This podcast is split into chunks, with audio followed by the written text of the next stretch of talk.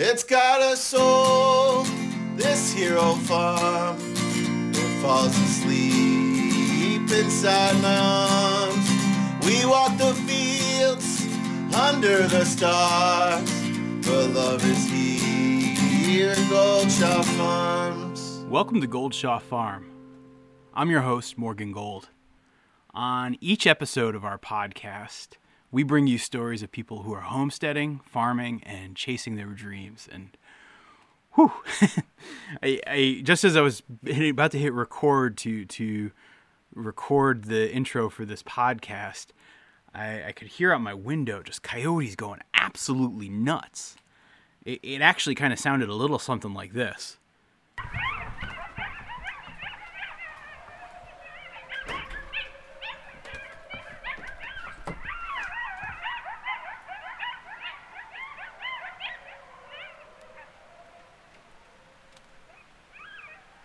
The the coyotes are have been out in full force lately. Uh, you know, I told you the story of the bobcats in the last episode, but uh, yeah, coyotes are also out here, and uh, I don't know. Definitely feels like winter's in the air. You know, I, I was rushing home this afternoon after doing some errands away from the farm to get home before it turned dark. Um, I needed to get the ducks and the geese and the chickens inside because uh, it gets dark early out here and we got a lot of predator action right now. It's it's kind of crazy. I'll, I'll, I'll, tell you uh, one thing we're going to be doing about it all uh, at the end of this episode. But uh, really today what i wanted to talk to you guys about is uh, you know having different skills. Uh, because right now as, as i'm getting ready i feel i'm feeling pretty good about where things are at here on the farm in, in terms of being ready for winter uh, we got the wood stacked and put up. We've got animal shelters built and ready for the cold weather. We've got hay stored. We've got feed stored. We've got um, most of the junk I have scattered around the pasture picked up and ready for our first major snowfall.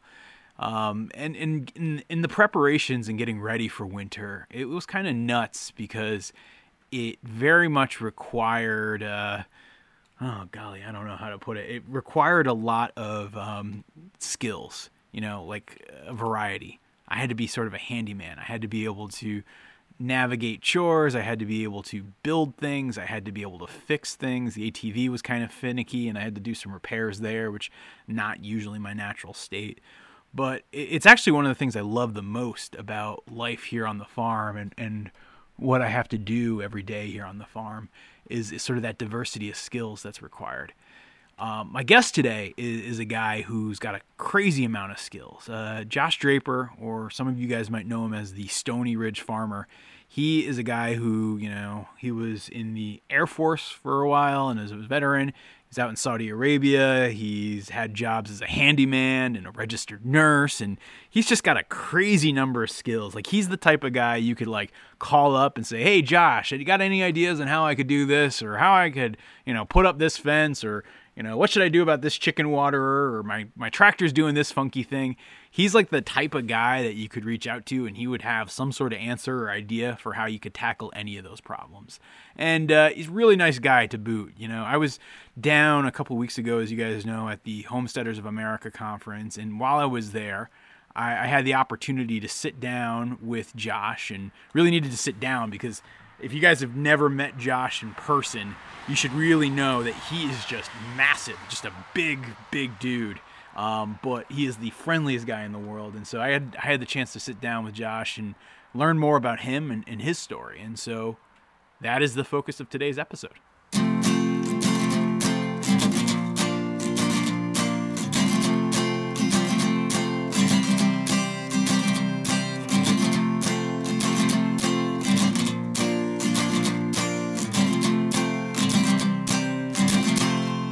I grew up in a small town called Martinsville, Virginia. It's a NASCAR town, I guess. Uh, we grew up in a in a place. The area is called Horse Pasture, Virginia.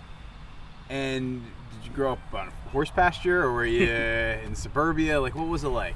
So where we grew up, uh, my we grew up on my grandfather's farm, and Grandpa had two farms. One was about 350 acres. The other one was about 360 acres, and he kept his brood cows on one side and his beef cows on the other side. So in other words, he ran a cow calf type operation, and he just did it as a hobby. And growing up on the farm there, I, my dad always had something going on. We had a huge garden, about two, three acre garden.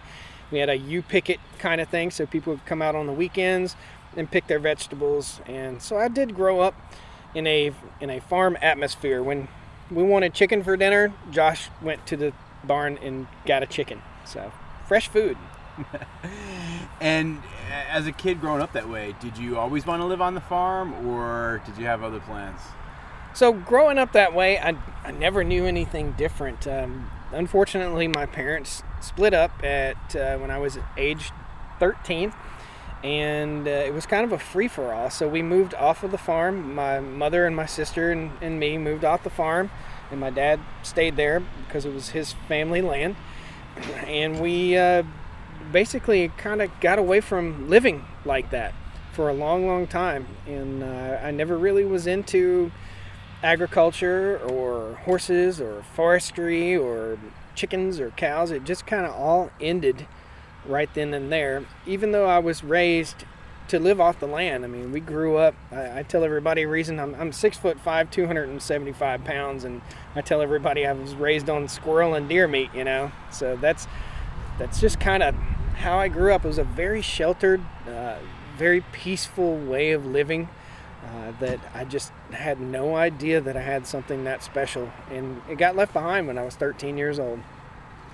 And like, what what was it like? Tell me the day that you, as an adult, sort of had that rekindled, and you said, "No, I want to get back to this."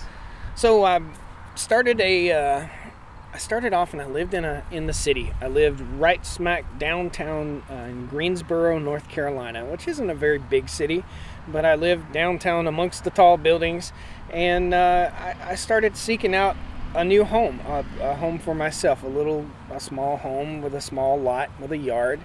And as soon as I got on that that spot, as soon as I bought my home, uh, we had a bunch of trees and a bunch of briars and roots and mess in the back, and uh, I started cleaning it up and, and, realizing that nothing would grow in that soil, uh, not even grass. So I bought a tiller and I thought, well, maybe if I till it up, something will grow. And it was it all started with trying to have a lawn, and I tilled up the garden and I brought in some soil uh, from an outside source, and I planted my first garden that year, and that was enough to have several cannings and and. Uh, I got interested in gardening. I got my hands back in the soil once I bought my little one third of an acre piece of property. But you know your one third of an acre turned into 20 or 40 acres yeah so like, so how do you upgrade from there stressfully so, so we went from a third of an acre uh, in in town and we started an urban farm uh, in the city we we raised all sorts of commercially gar- uh, like commercially yeah. i was selling vegetables I say commercially. Commercially means I was selling. Uh, I was selling eggs uh, to neighbors. We had about 15 or 20 chickens, and I had a surplus of probably six or eight dozen eggs per week. So I sold eggs to neighbors. I put a table out front. I called the local city. I was like, "What are the restrictions on uh, selling produce?" And they said, "Well, there are no restrictions in the city on selling produce in your front yard." So I set a table out with a scale on it and put fresh tomatoes and squash and zucchini and and cucumbers and whatever I could grow out on the table and put it on the honor system and people just came and weighed their food and, and bought it and it was organic and simple and easy and delicious. So i started feeding an entire neighborhood on a garden spot of about 30 by 60 uh, then we bought honeybees. I, I heard a, a little bit about the collapse of the honeybees and i got to thinking one day out in my backyard and it's like i don't see many bees anymore. So I took a class with the with the local beekeeping association and uh, at the local agricultural center and started keeping bees. And then I had like 15 honeybee stands on the on a third of an acre, which is stressful for neighbors. so no matter anytime they went out to paint something white, if you go paint something white near a honeybee hive, the bees are going to get in the paint. So that was not good. it uh, the transition, the long term transition from a third of an acre over to what started as 60 acres, which was absolutely overwhelming, to three days after we bought our land, our first 60 acres, um, the land across the road came for sale, and it was another 90 acres, and it was across a dirt road from where we were. So we made them an offer, and we bought that, and then we bought another 40 something acres on top of that. So rounding off the numbers, it came came out to about 190 something acres. Uh, so we rounded up to 200. Wow. And now, when you have land, like that much land, right? What's what's the biggest challenge with trying to manage and maintain something like that? Well, when we bought our land, we did not have uh, good pastures. We, we had poor soil. We didn't have a lot of cleared land. So, on that entire uh, 200 acres, I'm going to say we had 17 acres of cleared land, and that was covered with brush and little pine saplings. And so, it's, it's maintaining the land was very different than building something out of the land. So in other words, we took what what you would be driving down the side of the highway looking out at like a, a mess of just brush and cedar trees and stuff growing. What you see driving down the road, a typical person sees as a mess, is what we bought. So it's it's just been a, a huge chore. I mean, countless, countless hours of clearing and, and and replenishing the soil and, and also trying to feed the family off the land too trying to feed it's just me and my wife right now uh, so trying to feed the family raise a garden learn along the way and then i started a youtube channel which seemed to work That's awesome. As as you, you talk to people, I, th- I feel like one of the questions I get is like, what's the perfect amount of land? yeah Like, how do you answer a question like that when you get it? Uh, it depends on what you want to do. If you want a ranch, a cattle ranch, then the perfect amount of land might be a thousand acres. Uh, if you want a, a small homestead, you know, the perfect amount of land could be two acres, one acre, three acres. Uh, it just depends on how much you want to dedicate yourself to it and, and what scale uh, you want to use. So, scale wise, when we went from a third of an acre to 200 acres, you can imagine the amount of money you can spend in, in the city in an urban environment on your lawn, just on your lawn per year. What, 1500 bucks or something like that? Now, multiply that by the 200 acre, and it's just a huge time and money uh, vacuum uh, getting it right. But the goal is that what we're doing is, is setting everything up to where it'll be low maintenance. I'm 42 years old. I'm to blink and I'm to be 60 and I'm to blink again. I'm to be 80 and I want to be able to pass on something to the next generation uh, in my family that that's to be self-sustaining. So what I'm doing right now is busting my butt for my grandkids. That's awesome.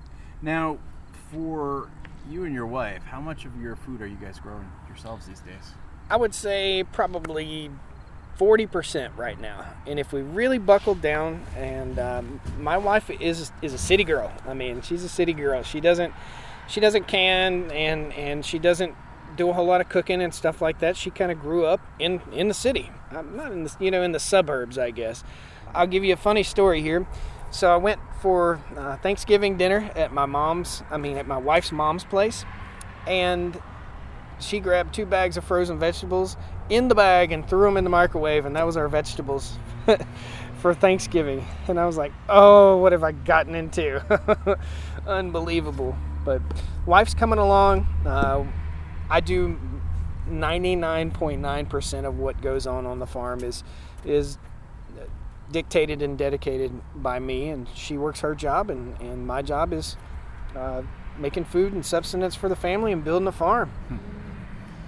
So, one of the things, and you know, we're sitting down and talking. We're actually recording this at the Homesteaders of America conference. Yep. Is just how many people are out there passionate about uh, growing their own food and you know becoming more self-sufficient.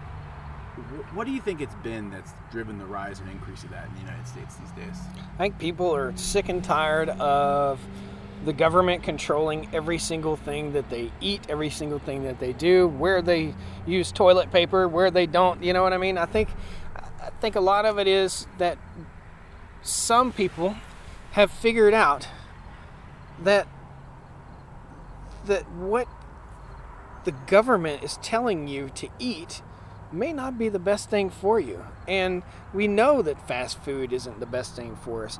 And we we are the people here at the Homesteaders of America conference. We're the people that find value in food and family.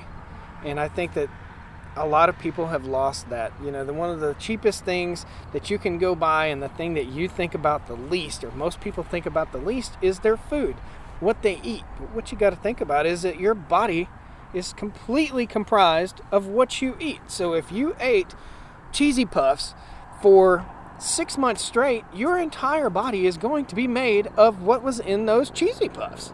So think about the garbage you put into your body and that's what what the draw is here is thinking about the garbage that you put in your body and fixing it trying to fix it.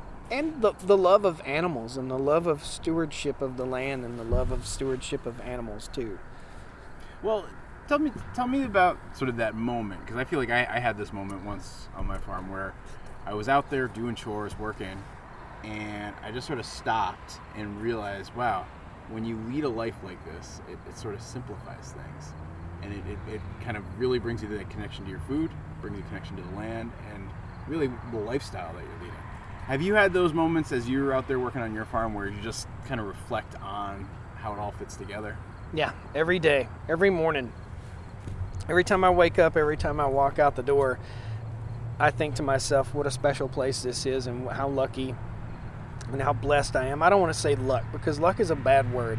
It's blessed. There's a difference in luck and blessed. Luck is winning the lottery, blessed is working hard and achieving the things that you want to achieve, taking a big deep uh, deep breath of fresh air and realizing that what you're doing is something that's truly special to you and you want to share it. That's where the YouTube channel kind of came into effect is that the things that I do, the the work that I do is something that's special and that can be shared and be special to other people and teach people. So What does your daily routine look like?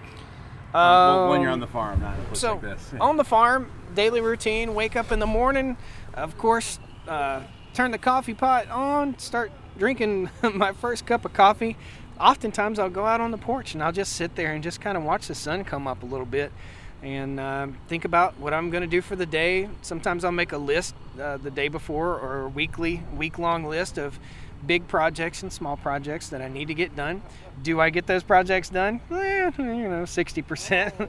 so there's a chronic, uh, overwhelming list of things that need to be done. But I wake up, I kind of settle in. I wake up, I chill out, take a deep breath, go in, sit down in front of the computer, answer some comments, and and and converse with with the fans that I have on YouTube and answer questions. I probably on a typical day have 50 emails. Probably 30 of those emails are fan emails, and I'll try and answer every fan email that I possibly can, and uh, then head out the door and start working. Uh, hot summer months, I'll work. Uh, it might be the opposite of that. I'll get up in the morning, drink a cup of coffee, and, and hit the work, and then come in in the afternoon and handle that. So, typical day is get up, relax, take a deep breath, get busy, and hit it until the sun goes down. Man, just trying to figure out, you know, projects and and uh, and what I need to do next. You know, to to make the farm a success. Are there, are there things on your homestead that you wish you would have done differently as you look back on it at this point? Not at this point. There's nothing that I wish I would have uh, done differently. I sometimes wish I had more time, but really, there's there's not a whole lot. Uh, I've learned a lot. I've learned a lot about land, about healing land, about water, water, water, water, water. The most important thing on any farm, any piece of property, um, any house is water. Just water. Water can damage. Water can be a blessing. Water can be destructive, uh, and you know, over the last two three years or so, we've had a lot of I I don't say global warming, but I do say climate change. There's been a shift in the climate, and we we received I think we were 12 or 14 inches above uh, the um, the record last year on on rainwater. So I learned a lot about erosion and soil and what holds soil together and what makes grass grow. Which I mean, it, it, it's amazing to me the amount of time that a man can put into just figuring out how to make grass grow. It is amazing. I guess to, to wrap things up, for the person who is working in an office job, living in a condo, but dreaming of having their own land and, and raising their own food, what would you offer to them as advice? Stop waiting and do it. Just do it. Follow your passion, follow your dream. Don't ask yourself, uh, don't tell yourself, I can't afford it or I don't have time. Ask yourself, how can I afford it and how can I have the time to do this? Make the time to do it. I know the in between soccer practice and taking the kids here and taking the kids there, I think we've lost touch with you know the the value of of children, the value of young people, um, and and in turn we've we've gotten to a point where we've lost touch with the value of our children because they don't learn any skills until they get out on their own, and then they're confused about things. I think having a, a life on a farm and a life, um, the, a rural country type life, I think it teaches uh, the whole family responsibility, humility, and it just builds a better person. I think it just don't wait, jump on it, and build yourself into the person that you want to be.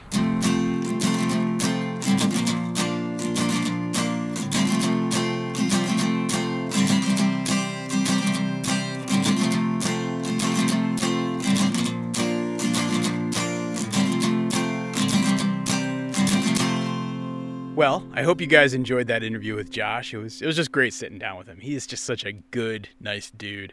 Um, and I really appreciate him taking the time to to do that interview with us. If you want to learn more about Josh and what he's got going on at the Stoney Ridge Farm, be sure to check out his YouTube channel, Stoney Ridge Farmer. Uh, I will leave a link for that uh, in the show notes of this episode. And if you want to learn more about us here at Goldshaw Farm, be sure to check out our YouTube channel. Uh, we put out two videos a week, and uh, I gotta say, I, I, after I recorded that intro, I just decided to walk out back and um sort of out standing in the middle of our dark pasture right now with my gigantic. Uh, it's like this crazy DeWalt flashlight thing that you know I can use the same battery for this as I power like a circular saw, so it's it's quite powerful, and I use it as a spotlight as I come out here to check to make sure all my birds are secure and check to make sure I don't have any coyotes lingering out here and just try to scare them away a little bit. Um, you know, like I said at the beginning, the predator pressure here is getting crazy. Uh, but I guess the new news on our farm, and, and I just made a YouTube video about this last week, is we are getting a puppy, a livestock guardian puppy. Um, and that dog, it's going to be a Maremma, is going to be showing up here in a couple of weeks. And I've just kind of finished all the preparations necessary to get ready for the arrival. And ultimately, um, it's going to be used to try to protect my animals and keep some of these predators away. I feel like a big, ferocious dog bark would definitely quell some of the coyote activity I've got going on right now. But there, there's actually been a reason why I didn't get a dog anytime sooner, and you can check out that YouTube video and, and learn more about it. Um, but I'm I'm really excited. I love dogs. it's gonna be so cool. So be sure to check that out. And in a big shout out and thank you. I, have I've gotten a, a, number of notes from you guys who, who really just enjoyed that last episode with Jill Winger and and yeah, Jill's story and, and kind of how she talks about just really focusing on what's right in front of you and how you can get started um, it's motivational. It was motivational for me, and I'm, I'm, glad to hear it was motivational for a number of you. Um, I appreciate all of those notes that you guys give me. I know I'm somewhat slow on email response sometimes, but the feedback is always appreciated. And uh, yeah, please keep listening and please keep sharing. It kind of blows my mind when I hear that you guys are out there listening to this podcast while you're doing your chores around your place or gardening or you know you're commuting to work every day and dreaming about a life on a homestead or a farm uh, it really means a lot to me that you're taking the time to listen. And so, with that, I will be back very soon with another episode of the Goldshaw Farm podcast. Uh, till then, I will ask my good friend, Mr. Keith Pierce, to play our theme song. Thanks. It's got a soul, this hero farm. It falls asleep inside my arms. We work the fields under the stars. The love is here at Goldshaw Farms. A city life, yeah, had its charms. But we would dream of the fields under the stars. I fall asleep inside its arms. The love is here at Gold Shaw Farms. The love is here at Gold Shaw Farms.